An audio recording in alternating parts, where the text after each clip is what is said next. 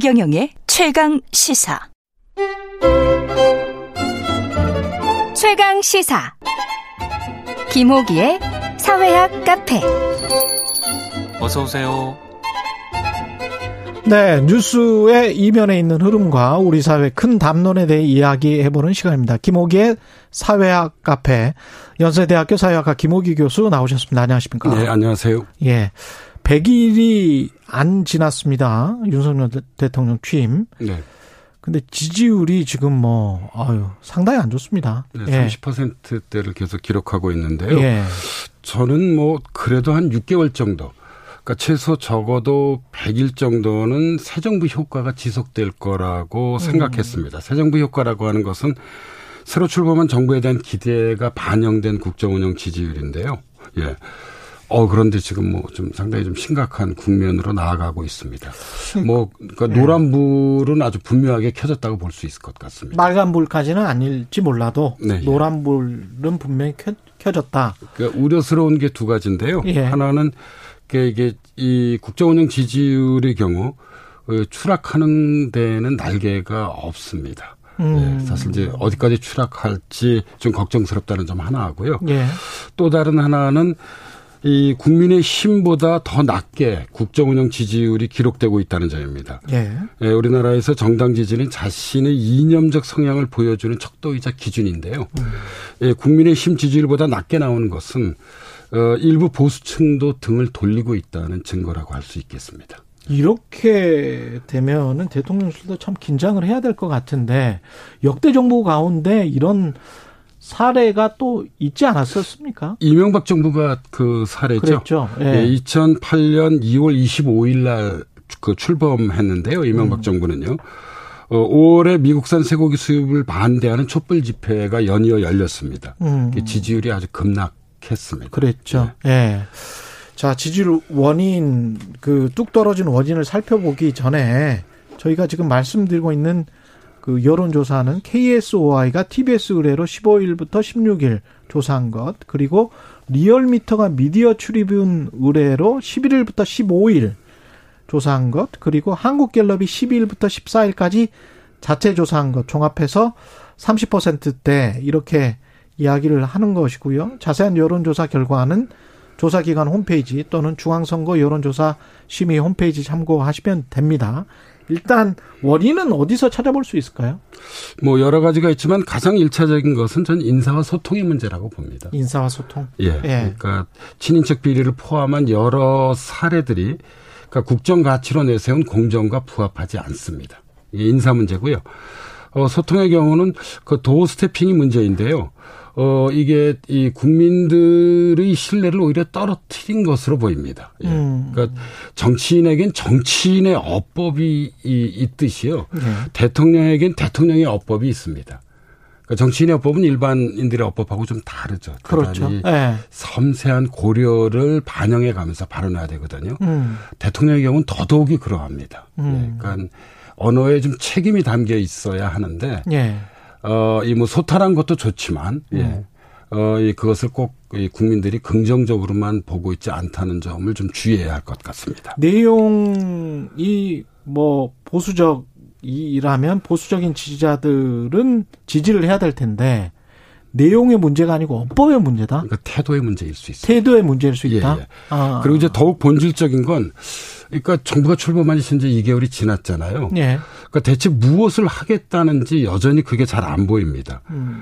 그- 비전이 잘 안 보인다. 예, 그러니까 대내외적으로 현재 위기로 나아가는 국면입니다. 대내적으로는 당장 고물가, 고금리, 고환율 우리가 삼고의 경제를 주목할 수 있겠고요. 대외적으로는 미중 갈등의 고조와 우크라이나 전쟁 등을 그 지적할 수 있습니다. 예. 음. 그래서 이런 상태 속에서 어, 지금 윤석열 정부가 나아가려고 하는 대한민국이 어떤 대한민국인지에 대해서 어, 뭐, 이, 저만 꼭 그렇다고 저는 생각지 않습니다. 많은 국민들께서 그, 예. 상을 여전히 제대로 어, 좀, 이, 그, 이 발견하기 좀 어려운 것 같습니다. 그 당 이 든든하게 이제 뒷받침해주면 좋은데 또 꼭 그런 모습을 보인 것도 아니잖아요 국민의힘이. 어, 너무 일찍 권력 투쟁이 현재 진행되고 있는 것으로 보입니다. 음. 물론 집권당 내에서는 권력 투쟁이 늘 있었죠. 예. 예, 그 예, 그런데 이제 구, 우리 국민들께서 참지 못하는 것 중에 하나가 권력의 오만함입니다. 뭐 이 정치에서 권력 투쟁을 하지 않을 수는 없습니다. 근데 문제는 그 과정에서 지금 너무 오만한 모습을 보여주고 있고요. 어 여기에 더해서 어이 정부와 집권 여당의 경우는 그 당청 관계가 유기적으로 현재 연결돼야 하거든요. 예. 그런데 이런 정무 기능도 뭐, 이 상당히 좀 미흡해 보입니다. 예. 음, 더 미, 미흡해 보인다. 왜냐하면 경제 위기를 현재 돌파해 내려면 그 정책적 의제들을 잘 그 선별해서 당정이 예, 예, 다뤄야 예. 되고 사실상 그 이 야권의 협치를 요구해야 되잖아요. 음. 예, 근데 이런 어떤 정무 수석이 어디 있는지 모르겠어요. 예, 그러니까 예. 이제 이 그 이 뭐 집권 여당으로서의 어떤 그런 음. 예, 책임감 있고 무게감 있는 모습을 좀 발견하기 어려운 그런 상황입니다. 예. 그런 것도 없고 그런데 이걸 또 반사적으로 받아서 야당이 확 잘 나간다. 그것도 아니에요. 그렇죠. 야당은 그러니까, 야당대로 민주당은 예, 지금 뭐, 또 문제가 많아요. 예, 그러니까 예. 뭐 야당이 잘해서 현재 뭐 여당이 문제가 있다는 것이 아니라 예. 야당도 야당대로 현재 문제가 있죠. 예. 이제 지금 더더욱이 8월 말까지 야당의. 경우는 이제 당 대표 경선이 그렇죠. 치러지게 되는데요. 예. 사실 이번 당 대표가 차기 그 총선에서 공천에 결정적 영향력을 행사할 것이기 때문에 어, 서로 물러나기 어려운 상황입니다. 음. 그러니까 이제 이재명 의원도 당 대표를 출마하는데 뭐 명분이 부족하다고 볼 수 있겠죠. 반면에 그렇다고 해서 어, 97 세대들도 기성 리더십을 대신할 정도로 당 안팎의 지지와 기반이 확고하다고 보기는 어렵습니다. 예. 그렇죠. 그래서 예. 당 대표 선거가 본격화되면 예, 국민들의 시선이 어떻게 바뀔지도 지켜봐야만 합니다. 그러니까 지방 선거가 어, 이 끝난 이후에 그 이전에 이제 민주당의 문제, 대표적인 문제가 하나가 이제 너무 검찰 개혁에 올인했고요. 음. 또 다른 하나가 이제 그 팬덤 정치가 좀 과잉화된 부분이 음. 있는데 어 이것 이두 현상이 이제 국민들의 시선에 좀, 좀 사라져 있는 상태입니다. 음. 예, 지방선거 이후에. 그렇죠. 예, 그런데 아, 이 당대표 선거 과정에서 어, 다시 불거질 수도 있습니다. 예. 예, 그래서 제가 보기에 이제 이런 와중에 아. 그래도 이제 우상호 비대위원장이 음. 뭐 나름대로 좀 이게 여러 가지 문제들에 그이 무난하게 대응하는 그런 리더십을 보여주고 있는데요. 음. 아마 이 뭐 8월 달에는 당대표 선거를 둘러싸고 이제 이 민주당 내에도 뭐 이런저런 어떤 그런 긴장과 갈등이 발생할 그런 여지가 높다고 볼 수 있겠습니다. 그 이런 어찌 됐든 간에 야당의 지지율도 뭐확 반등하지는 못하지만 국정 지지율이 부정평가가 이렇게 많으면 국정 동력은 약화될 수밖에 없지 않습니까? 어떤 정책이라 하더라도 국정운영 지지율이 최, 최소 30% 이상이 돼야 탄력을 받습니다. 30% 이상은 네, 돼야 된다. 30% 아래로 내려가면 음. 탄력을 받기 어려운데요. 예. 에, 무엇보다도 정책 추진이 주체들이 움츠려들 수밖에 없는 상황이에요. 주체라는 공무원. 예, 뭐, 예. 예, 뭐 관료, 예, 예. 예, 등등이죠. 예. 왜냐하면 새로운 정책적 의제나 어떤 그런 이 프로그램을 내놓았는데 그래도 이제 뭐 어, 여론이나 언론 등을 포함해서 이게 좀 그렇죠. 긍정적 평가를 받아야 되는데 그렇- 비판들이 쏟아지게 되면 음. 아무래도 움츠려들게 되죠.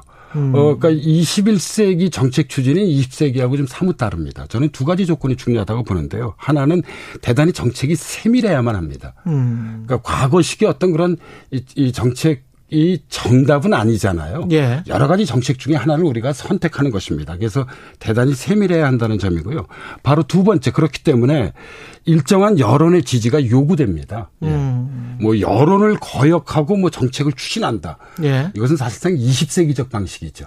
아. 21세기의 정치는 훨씬 더 저는 뭐 복합적인 현상이라고 생각하는 편입니다. 예. 그렇군요.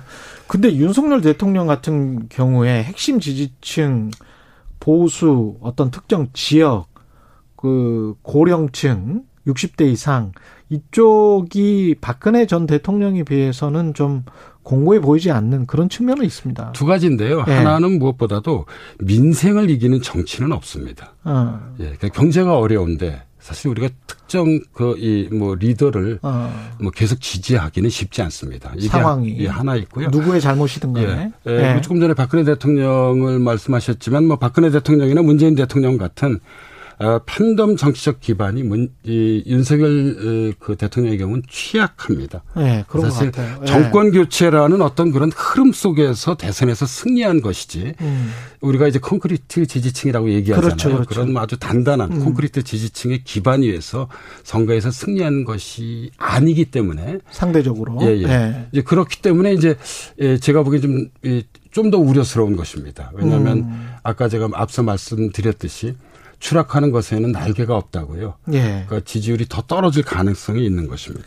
그 리더십을 학문적으로 좋은 리더십은 뭘로 보고 그 다음에 윤석열 대통령은 좋은 리더가 되려면 어떤 점을 보완해야 할까요? 이런 질문을 또 해 오셨네요. 2618님이. 그러니까 정치가가 가져야 네. 할 리더십의 세 가지 조건은 열정, 책임감, 균형 감각입니다. 아. 이건 네. 뭐, 뭐, 제 주장이 아니라 막스 베버가 베버. 일찍이 네. 주장했던 바이죠. 근데 여기서 중요한 것은, 어, 정치가의 리더십이라는 점입니다. 그러니까 정치의 가장 중요한 특징은 사실 결과로서 자신의 존재를 증명해야 한다는 점에 있습니다. 예. 예, 그런데 예, 윤석열 대통령의 겨- 같은 경우는 제가 보기에 초보 정치 리더십이라고 하지 않을 수 없습니다. 초보 정치 리더십이다. 예, 김영삼 네. 대통령이나 김대중 대통령이나 노무현 대통령이나 박근혜 대통령이나 문재인 대통령은 정치인 출신이잖아요. 그렇죠. 그 경험이 길든 짧든 그래서 음. 어떤 정치가 리더십을 훈련 받았다고 볼 수 있습니다. 이명박 대통령의 경우도 국회의원과 서울시장 경험이 있습니다. 어, 그런데 윤석열 대통령의 경우는 에, 정치 경험이 제- 지난번 치러진 대선 그렇죠. 유일합니다. 그래서 네. 제가 보기에 리더십을 좀 고민해 가면서 국정을 운영해야 할 것이라고 생각합니다. 우리나라 인구가 5,200만이잖아요. 예. 국민들의 생각이 아주 다양합니다. 음. 그래서 이런 것들을 좀 고려해 가면서 제가 말씀드렸던 열정을 보여주되 예, 책임감을 예, 예, 정말 깊게 느끼고 예, 그리고 사실 뭐 현재의 대한민국이 윤석열 정부라 하더라도 보수 성향의 정부라 하더라도 음. 보수와 진보를 뛰어넘는 우리 모두의 대한민국이거든요. 음. 어떤 균형 감각을 발휘한 어떤 국정 운영을 해야 할 것으로 보입니다. 윤석열 대통령의 지금까지 모습은 그 의사소통이라는 측면에서는 뭐 기자회견, 약식 기자회견도 많이 하고 뭐 이래서 말은 많이 하고 뭐 이렇게 소탈하고 좋게 보면 그런 모습들은 보이는 것 같은데 그게 오히려 지금 좀 안, 지지율에 안 좋은 영향을 미칩니까? 오히려 좀 듣는 거를 더 많이 해야 되는 겁니까? 맞습니다. 예, 예. 이렇게 경청의 리더십이 필요하고요. 경청의 리더십이 예, 그리고. 더해서 예. 어, 저는 아까 저기 이제 이그뭐 어법이나 음. 아니면 이제 태도에 대해서 말씀드렸는데요. 예. 어, 이, 이 말하는 어떤 그런 태도나 그런 내용에 대해서도 상당히 좀 주의할 필요가 있습니다. 음. 예를 들자면 지지율에 연연하지 않겠다고 하는 말은 그랬, 그랬죠. 사실상 제가 보기엔 대통령이 하지 말아야 될 대표적인 어법 중에 하나입니다. 왜냐하면 아. 이것은 어떤 이, 이 국민적 여론 어. 혹은 국민들로부터의 비판 이것을 좀 듣지 않겠다는 식으로 예. 뉘앙스로 느껴질 예, 예, 수 있다. 느껴질 수도 있기 때문입니다. 예. 그래서 대통령이 하지 말아야 할 대표적인 전 두 가지 말이 하나는 지지율에 연연하지 않겠다는 거 하나 하고요. 음. 또 다른 하나는 역사와 대화하겠다. 이것도 사실 좀 약간 위험한 발언이죠. 역사와 대화할 사람은 역사가들이지 대통령이 아닙니다. 그러네요. 예. 예. 대통령은 오히려 아무도 나를 평가하지 말아라 뭐 이런 국민과 대화를 해야 되는 것입니다. 예, 그래서 어좀 이런 것들이 제가 보기에는 조금 네. 전에 좀 말씀 조금 드렸던 음. 어떤 그런 정치가들이 가져야 할 고유한 리더십이라고 저는 생각합니다. 음, 예. 경청의 리더십도 꼭 필요하다 이런 말씀이셨고요. 예, 사회학 카페 연세대학교 사회학과 김호기 교수였습니다. 고맙습니다. 네, 감사합니다. KBS 일라디오 최경영의 최강시사 듣고 계신 지금 시각은 8시 44분이고요. 교통정보 듣고 다시 돌아오겠습니다.